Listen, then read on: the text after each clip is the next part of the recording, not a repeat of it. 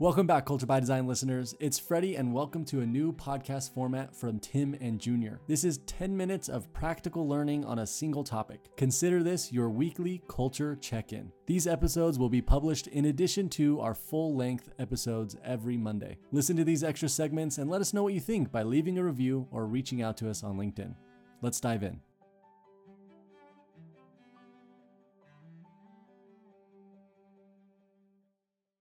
Welcome back, everyone, to Culture by Design. My name's Junior. I'm here with Dr. Tim Clark for a single point lesson, the most valuable 10 minutes you'll spend in professional development all week. Tim, what's the lesson today? Lesson today is you will grow based on what you demand of yourself. That's the lesson. Isaiah Berlin said humans tend to seek a state of well ordered, painless, contented, self perpetuating equilibrium. Tim, why do you think they do this? It's comfortable, right? Biologically, what are we trying to do? We're trying to minimize stress, preserve energy, avoid discomfort, and not least, we're trying not to die. So that's what we're doing. So, in some sense, imposing demands on ourselves is counter to biology. We work against what is, at least in some sense, the natural order or our tendency. And as Berlin said, humans tend to seek painless equilibrium, but that's that's really all they'll do. The more I thought about this, painless equilibrium is an oxymoron. Equilibrium always ends up being painful, doesn't it? It does, yeah, because the unintended consequences of equilibrium are not good. They're not good, especially in the long term. Yeah. So let's talk about some of those. What what are the consequences of equilibrium? Mediocrity is not harmless. We're saying that equilibrium breeds mediocrity. It's dangerous. As you said, it lulls you to sleep and steals your dreams. I, I love that. Mediocrity is contagious, isn't it? It is. Um, it's a type of gravity. It can be a type of gravity from those around you uh, that's pulling you down too. So think about um, the consequences of that. And that may be something that you don't ne- necessarily notice uh, at first, but it's very real. There are a couple other things that we talked about uh, regarding mediocrity. Here they are. Mediocrity loves mediocre company. Mediocrity is an impostor that makes promises it can't keep. Here's what it tells you that mediocre commitment, mediocre effort, and mediocre results are perfectly acceptable. They are acceptable if you have mediocre expectations and you're concerned with feeding on pleasure instead of earned achievement in the end, mediocrity will deny you from discovering who you mm-hmm. really are and who you can become. This is the ultimate danger and perhaps what's most pernicious about equilibrium and mediocrity. Well, it's true, Junior, because you're not excavating your potential. You're not digging deep to figure out what you can do. And so you you don't know. That's why it becomes dangerous. Here's another truism that I was thinking about. A great life doesn't come about through the passage of time. And I found an Abraham Lincoln quote that I really like. In the end, it's not the years in your life that count, it's the life in your years. So there's nothing about the passage of time that breeds achievement or success or purpose or meaning. That's true. It's what you do at that time. The time is a gift that you have, and then you get to fill that time. So, what do we fill it with?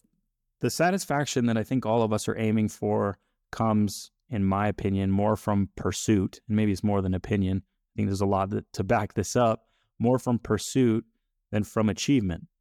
We find meaning and purpose in pursuit of a big objective. This is why it ties back to the lesson. If you don't demand of yourself, progress and improvement in pursuit of a big objective, it's really unlikely that you'll stumble upon it. You'll stumble upon meaning and purpose. So the question then becomes what are you demanding of yourself?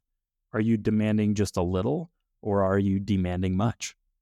That's true, Junior. So what we're saying is that overall, your achievement, your progress, uh, what you're able to accomplish is a function of what you demand of yourself. It's not accidental. It's not going to happen by chance. Uh, it's very much going to be about deliberately and intentionally demanding um, of yourself. So, what do we do if that's the setup and we're saying that you will grow based on what you demand of yourself. How do you get better at this? Well, the overarching solution is to do just that demand more of yourself. Put another way is to not wait for your environment to demand more of you because it might not. What do you think about that one, Tim? That's very true. You can't wait around for the environment. The environment sometimes can be exacting and demanding, uh, but you can't wait for that. Uh, who knows what you're going to get from the outside? So your locus of control has to be internal, and it has it will come down to over time, right? Over time, all other things being equal, it will come down to you demanding more of yourself. I think that the environment demands less and less of us over time, or maybe not demands less, but tells us less about how to do what it demands. If you think about school and our experience in education from the time that we're young, most of us have a pretty strict environment, a pretty structured environment that lays out the demands, that lays out the path to complete the demands. And that becomes less true over time. There's more discretion. And if you want to just stand still, there's not much that's going to move you uh, in in most cases.